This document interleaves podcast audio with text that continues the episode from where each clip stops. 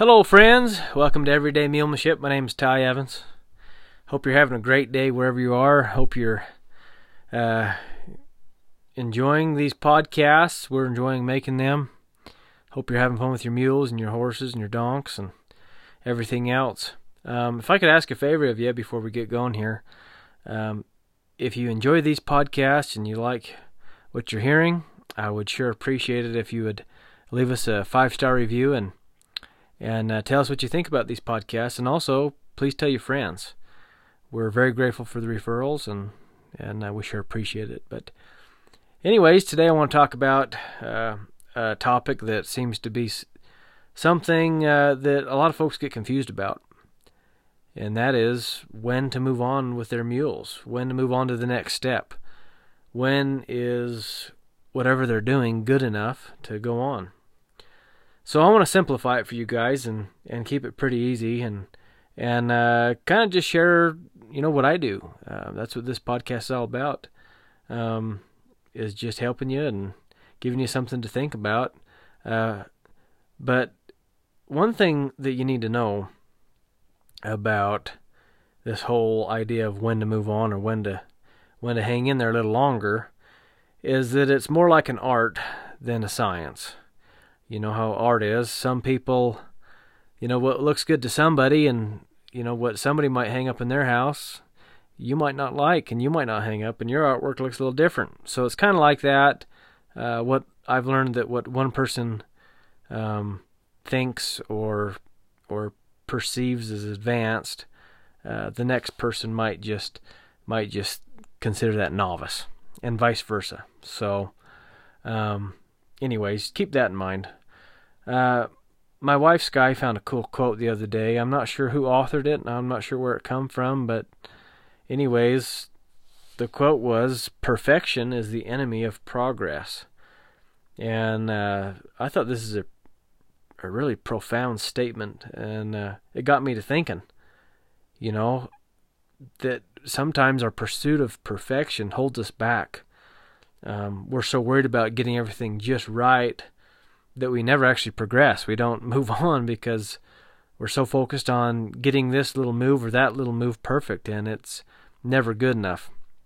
Um, and sometimes, uh, you know, comparing to your friends or comparing to uh, other people's animals, uh, you know, caring what your your friends think um, about the progress also holds you back. Uh, there's another quote I like that says, "Comparison is the thief of all joy," and I really like that one too. It gets me to thinking a lot too, just like the first one did. You know that uh, we need to treat these mules as individuals, these horses as individuals. Um, they all have different strengths and abilities.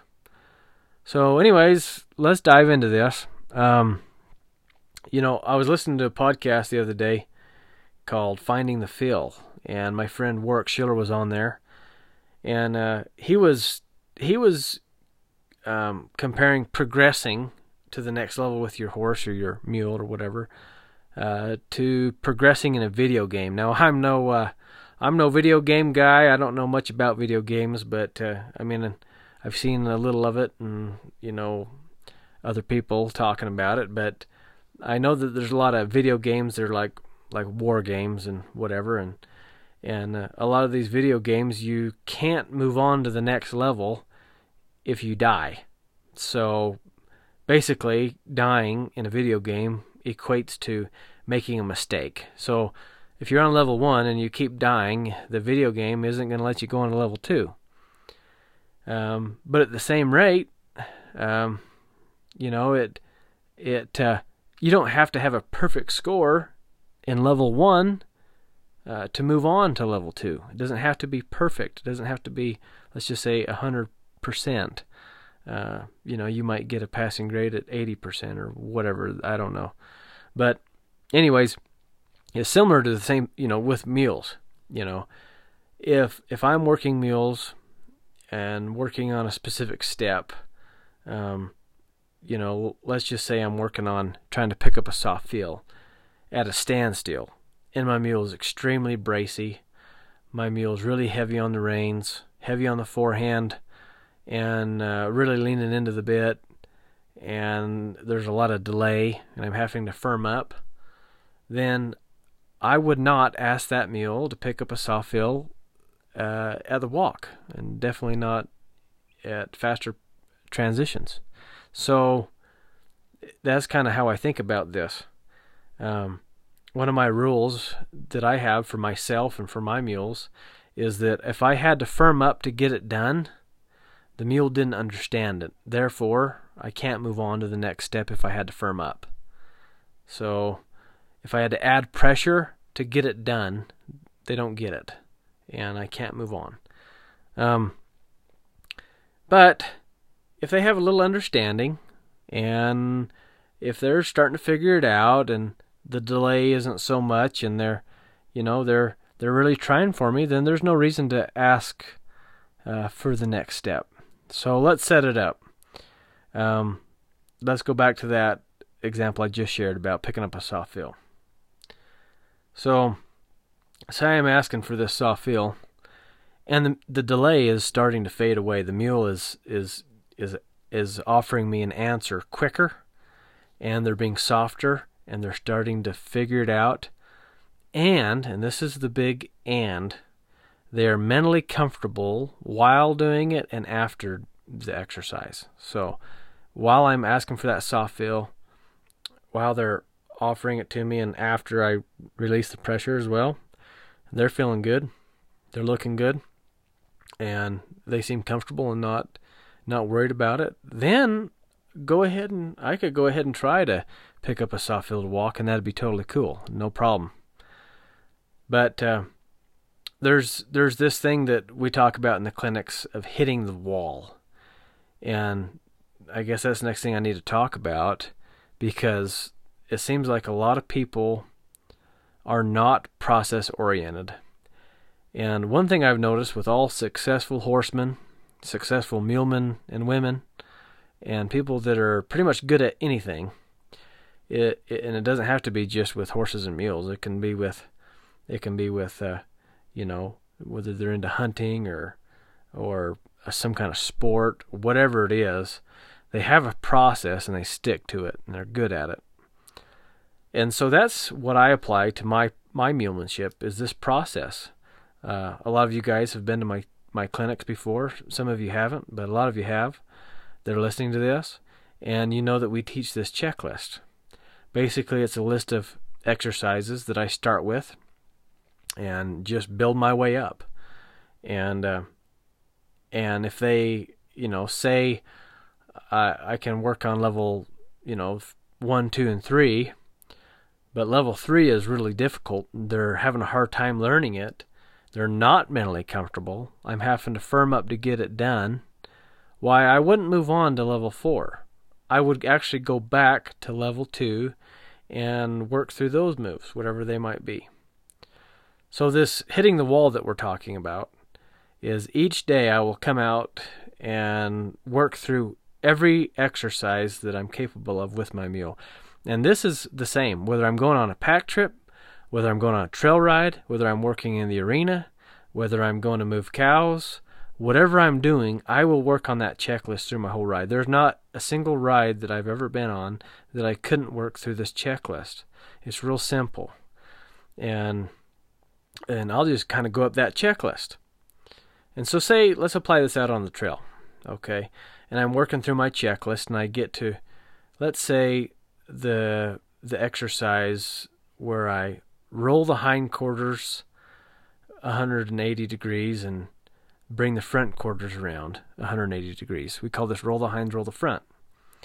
Um, a lot of you might not be experienced with what I'm talking about, and you can find it on our in our DVDs and our videos and YouTube and Facebook and anyways, there's lots of eh, places you can find this checklist. But let's say I'm working on that and it's I'm having a real hard time at it and it's just a real difficult exercise for this mule.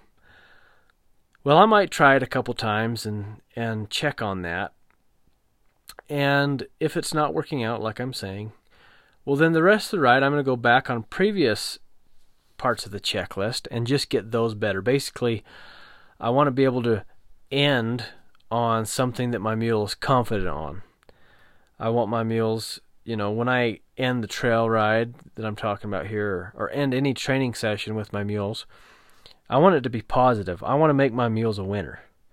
You know, I want I want them to to feel like they've accomplished something and like they can they can do anything. I like a confident mule. I love a confident mule. It's, it's just so I just love seeing a mule that's just so confident it can do anything in the world. And that's how this process works. And that's how I know when to move on. Is is once they have some understanding, I don't have to firm up and they're mentally comfortable. So I apply that to every single exercise all the way through the checklist, and that'll keep you on track. But uh, you know, don't be in a hurry. You know, to to work through these things. You know, don't be in a hurry to get perfection. Don't you know? Uh, there's there's a something I say in all my clinics. Don't be in a hurry to mess your mule up. you know, just take your time at it, work through the steps, and and um, but at the same time, don't hold your mule back from success. These things don't have to be perfect to move on. They just have to be a little better.